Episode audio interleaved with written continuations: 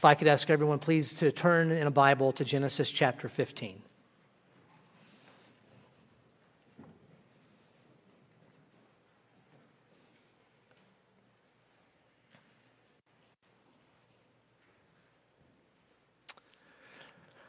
About 14 years ago, in the middle of the night, I received a nudge from my wife.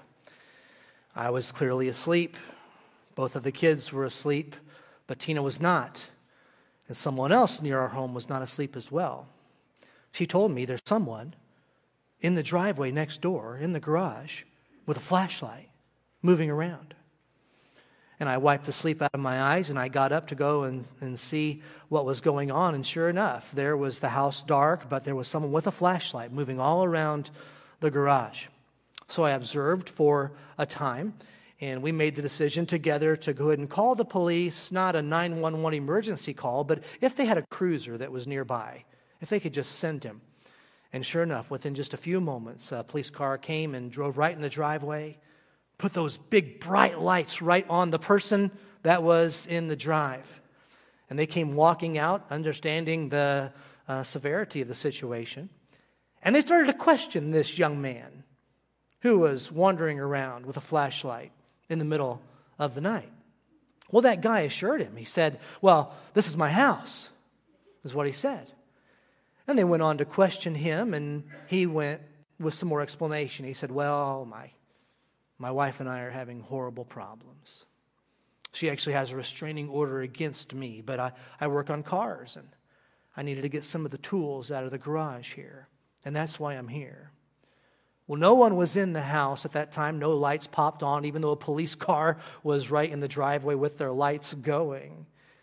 And as this man found himself in a world of problems, the police officers gave a solution that would make everything okay. If what you're saying is true, if this is genuinely your house, do you have a key to the house? He said, well, I do. I have it right here. And then they said, okay, take the key, put it in the lock, and turn it. And if you can open the door, all this will go away. He fumbled through his keys, and he grabbed it, and he found his place and put it in the lock and opened the door. They gave him some parting bits of advice after that, and then they left. As you and I walk through this world, there are so many times when we are faced with questions. So many times there are problems that we genuinely cannot get our own solution to. But there is one key. There is one key that if you and I will have a hold of that key, it will open us up to an answer for all the other problems of life. We're in Genesis chapter 15. We're continuing our study in the life of Abraham. We've learned from Abraham's successes. We've learned from his failures. And what we'll see in God's word today is that of the multitude of questions that you fail to come up with an answer for in this world and the many problems, there is a key that God offers that will lead to a solution. We're going to learn again from the life of this man who was a man of faith, who loved God, and was the beginning. He was the beginning of God's plan to build a group of people, the Jewish people. And from that group of people would come the Messiah, Jesus Christ. And from Messiah would come salvation, available to all mankind. So when we look at Genesis chapter 15, we're going to learn a couple of lessons here that are very practical for us today. The first thing that I see is that when we are tempted to panic, we need to trust God's promises. Is there ever a good time to panic? How would you answer that question? Is there ever a good time to panic? I was talking with somebody in my family not too long ago, and they said, oh, well, yes, if this happens and this happens, it's time to panic. And so I said, well, what do you do then when you panic? And they said, oh, maybe we shouldn't panic. Maybe we should act instead. Right away, we find a temptation for panic. Genesis chapter 15, verse 1. After these things, the word of the Lord came to Abram in a vision. Fear not, Abram, I am your shield. Your reward shall be very great.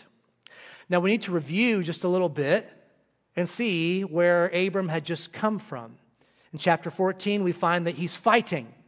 He and his 318 trained men in his family had gone to rescue his nephew Lot. Lot had taken up residence in Sodom, and Sodom, along with 4 other cities, had been taken by 4 kings, and they took people away as prisoners. Abram reacts immediately. He goes out by night, divides his small group of soldiers into 2, and they attack, and they send thousands and thousands of soldiers running. That's where Abram had just come from. And now God appears to him. The angel of the Lord. And the angel of the Lord says, "Fear not." It's interesting that when Abram was able to rescue Lot and these others that were in captivity, he was offered wealth.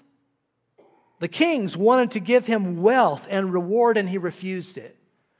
He did not want anyone to have the idea that he prospered because of another man. But instead, his prospering came from God. He says there in verse 1, "Your reward shall be great." What a great encouragement. And then God begins his words to Abram with that 2-word phrase, "Fear not." We've seen some first here in our study of the life of Abraham, haven't we? This is the first time in the scriptures we find this phrase, "Fear not." And we're going to see it about 70 other times all throughout the Bible. What was he afraid of?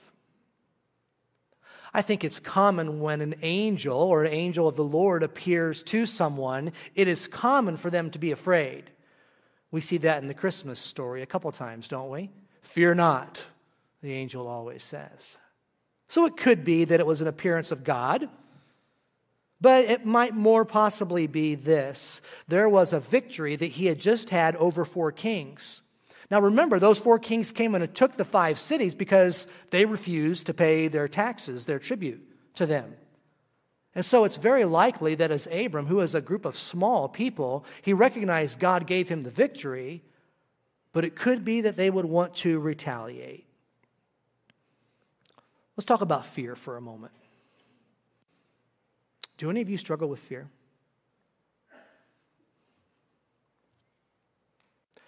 Fear can be one of the most paralyzing emotions that a human can face. The struggle of being so afraid. You're driven to a place where you're not making rational decisions.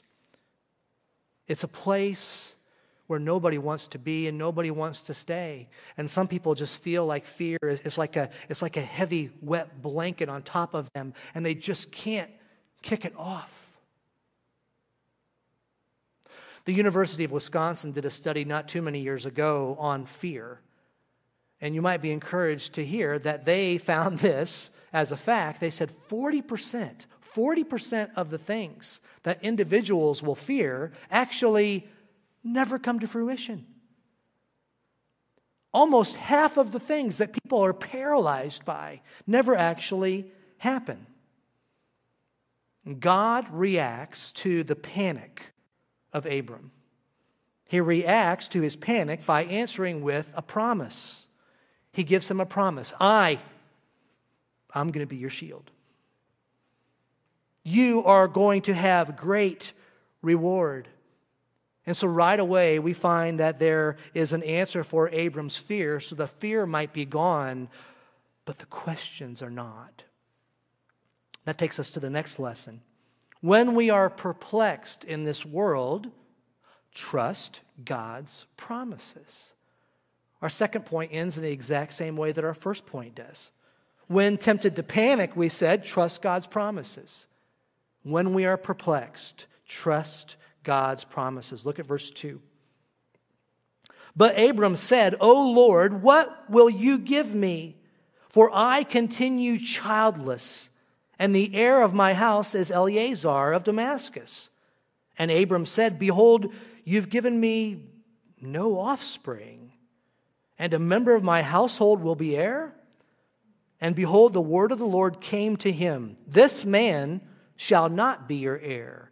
Your very own son shall be your heir.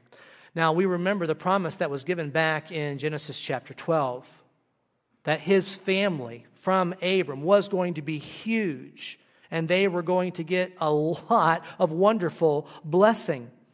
But he mentions Eliezer here. Abram had been promised descendants, but he was in his 70s when he received that promise, and now he's in his 80s, and his clock is ticking, right? Oh, it doesn't make sense in our minds. Interesting that he notes Eliezer as the heir.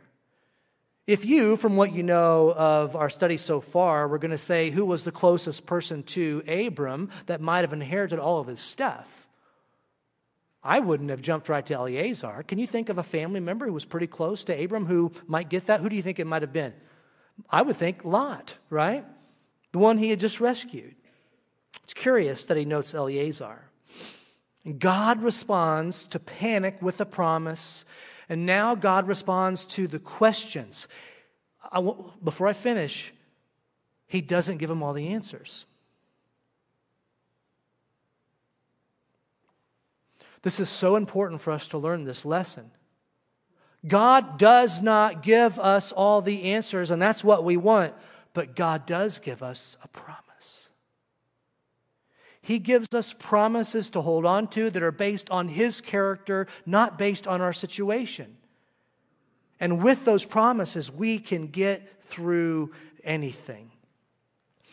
He responds to the panic. He responds to the perplexity. He gives the same promise that he had already given, but now he clarifies it. And now he even expands on the promise. Look at verse 5. And he brought him outside and said, "Look toward the heaven and number the stars, if you are able to number them." And then he said to him, "So shall your offspring be." Basically, God takes him out, and in that day before the light pollution would block the stars and the moon, he takes him out and says, "Look up, just look up, Abram. Start to count them." That seems like a rhetorical question. I don't think he really started to count. He said, "Your offspring is going to be more than what you can see in stars." And oftentimes, God has to remind us just to be still, but not to stop with being still. Be still and know that I am God.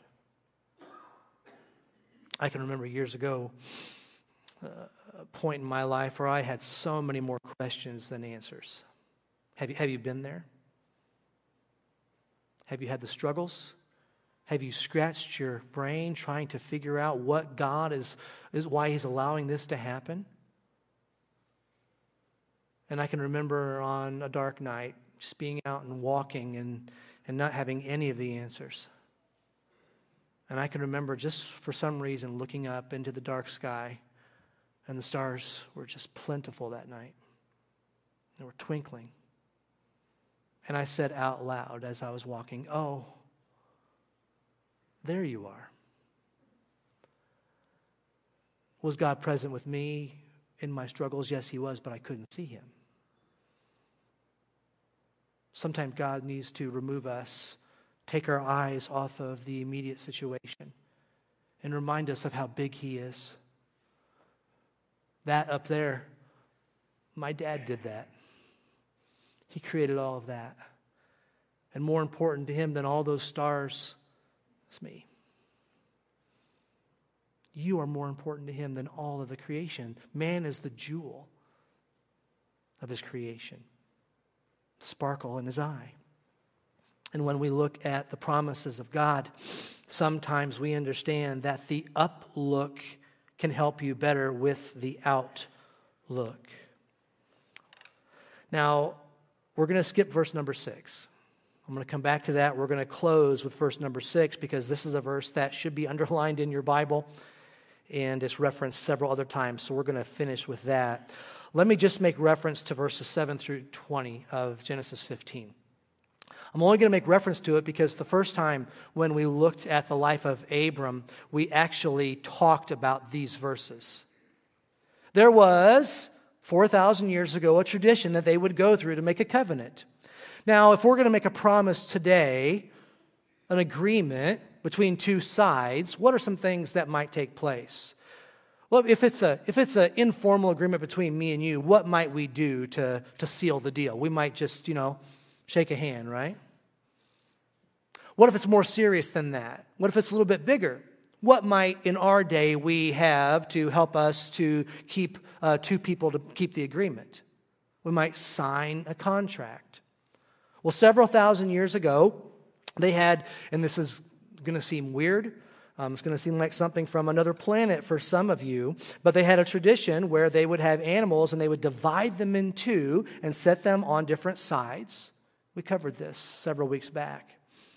And the idea is that both parties that were making the agreement would walk through the middle of those dead animals as if to say, if I do not keep my part of the agreement, may what happened to these animals happen to me. Abram was familiar with that kind of agreement. It was a covenant. Now, there's a couple different kinds of covenants. There is a conditional covenant where something has to be done in order for the other person to keep up their side.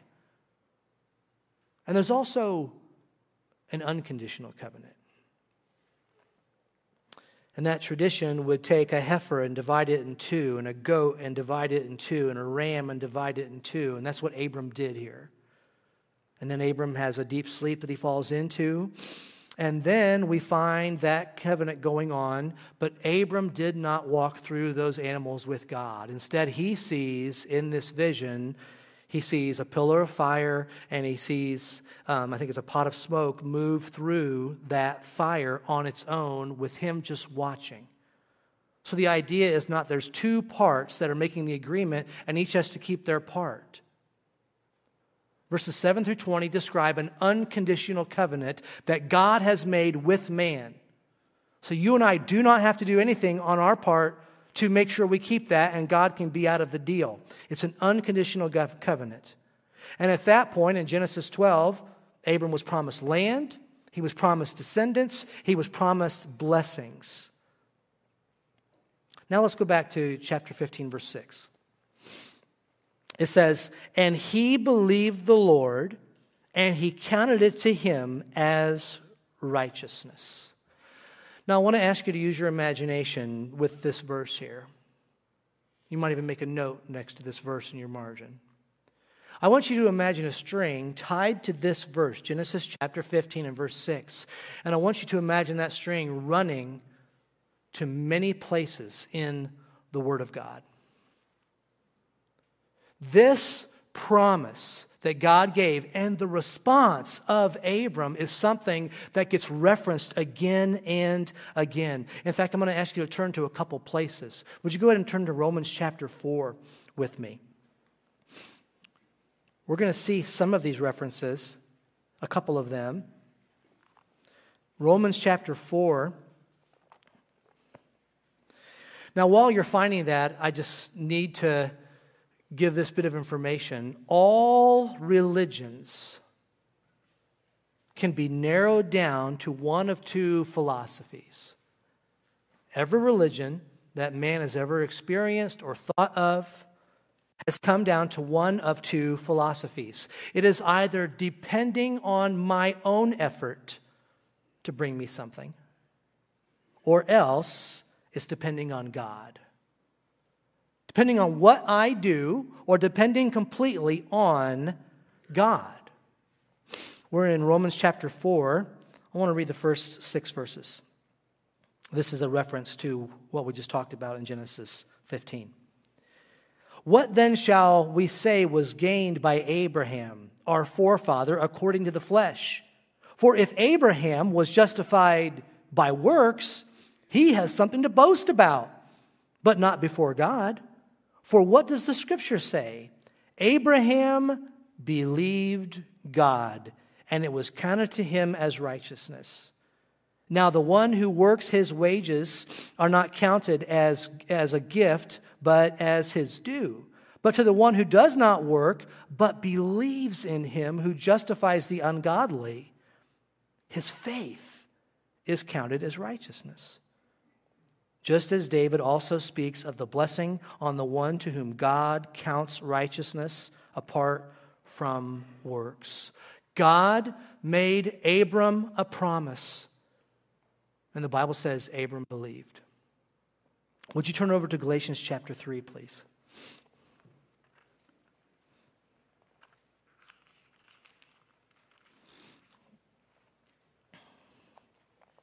In Galatians chapter 3, we find another reference.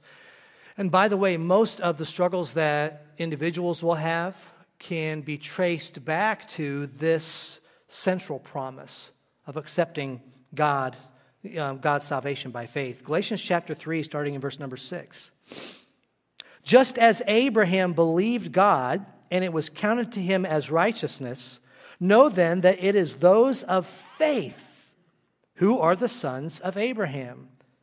And in the scripture, foreseeing that God would justify the Gentiles by faith, preached the gospel beforehand to Abraham, saying, in you shall all the nations be blessed. So then, those who are of faith are blessed along with Abraham, the man of faith. For all who rely on works of the law are under a curse. For it is written, cursed be everyone who does not abide by all things written in the book of the law, and do them. Now it is evident that no one is justified before God by the law.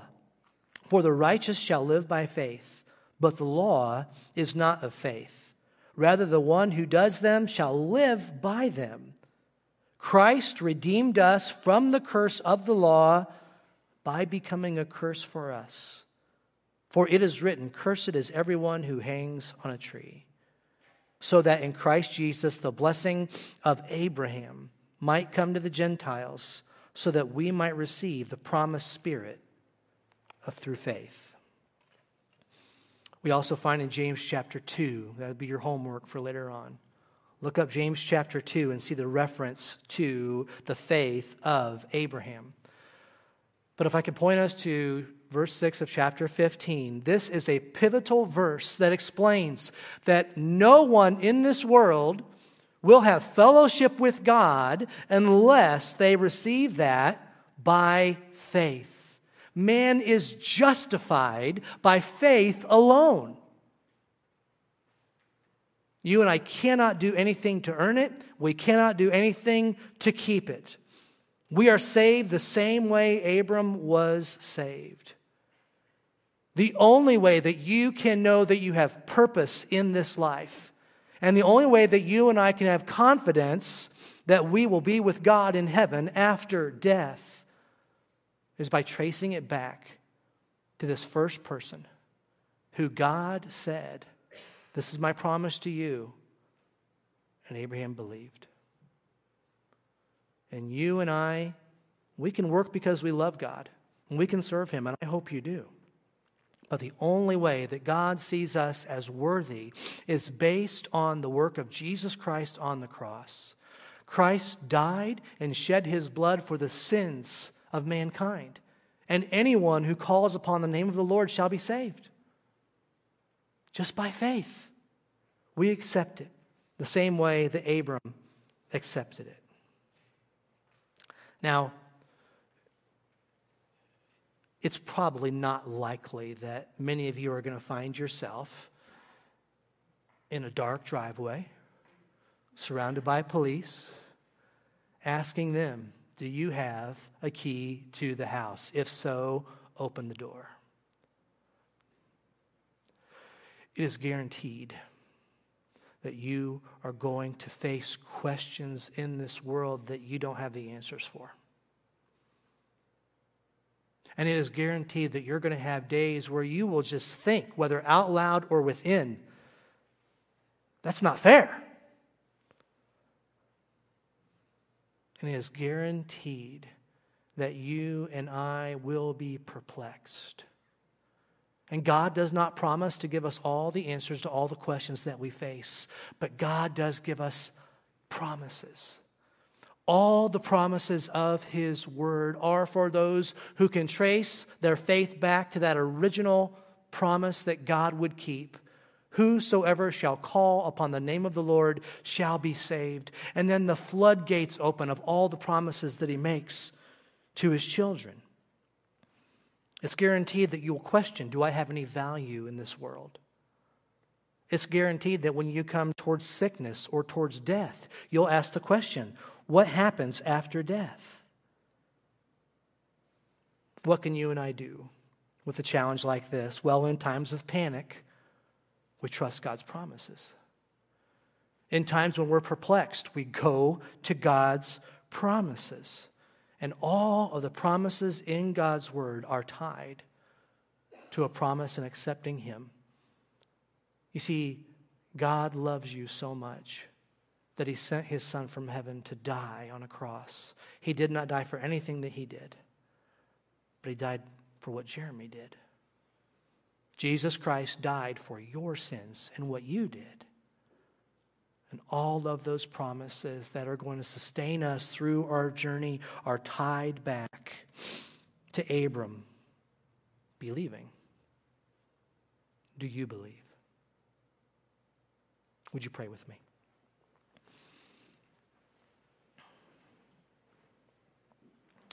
Heavenly Father, we stand amazed in the position of grace.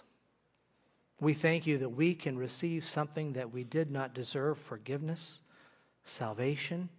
We thank you for the price that was paid, our Savior who was mocked and who was crucified, who was spit upon. And we thank you for what that means for us for eternity. And we thank you not only that we can think about heaven, but we can think about today. As the storm clouds roll in and as pain comes, we thank you for all the promises of your Word, and we trace those back to the base of accepting Christ. We praise you, Heavenly Father, for the wonderful privilege of having help in times of trouble. With heads bowed and eyes closed, I'm going to ask the piano just to play through. And I want to give you a chance to pray. It could be that you faced a lot of questions that you don't have answers to. Struggles from pain and confusion. You might want to turn those over to the Lord and ask God to reveal some of His promises during this time. If you're here today and you've never taken that first step of faith, ask Jesus Christ to forgive you of your sins, because Jesus died on the cross, you can even in this moment say, God, will you forgive me, a sinner?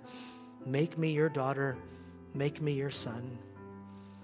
If the Lord is leading you to pray, just start to pray, and He'll help you through it.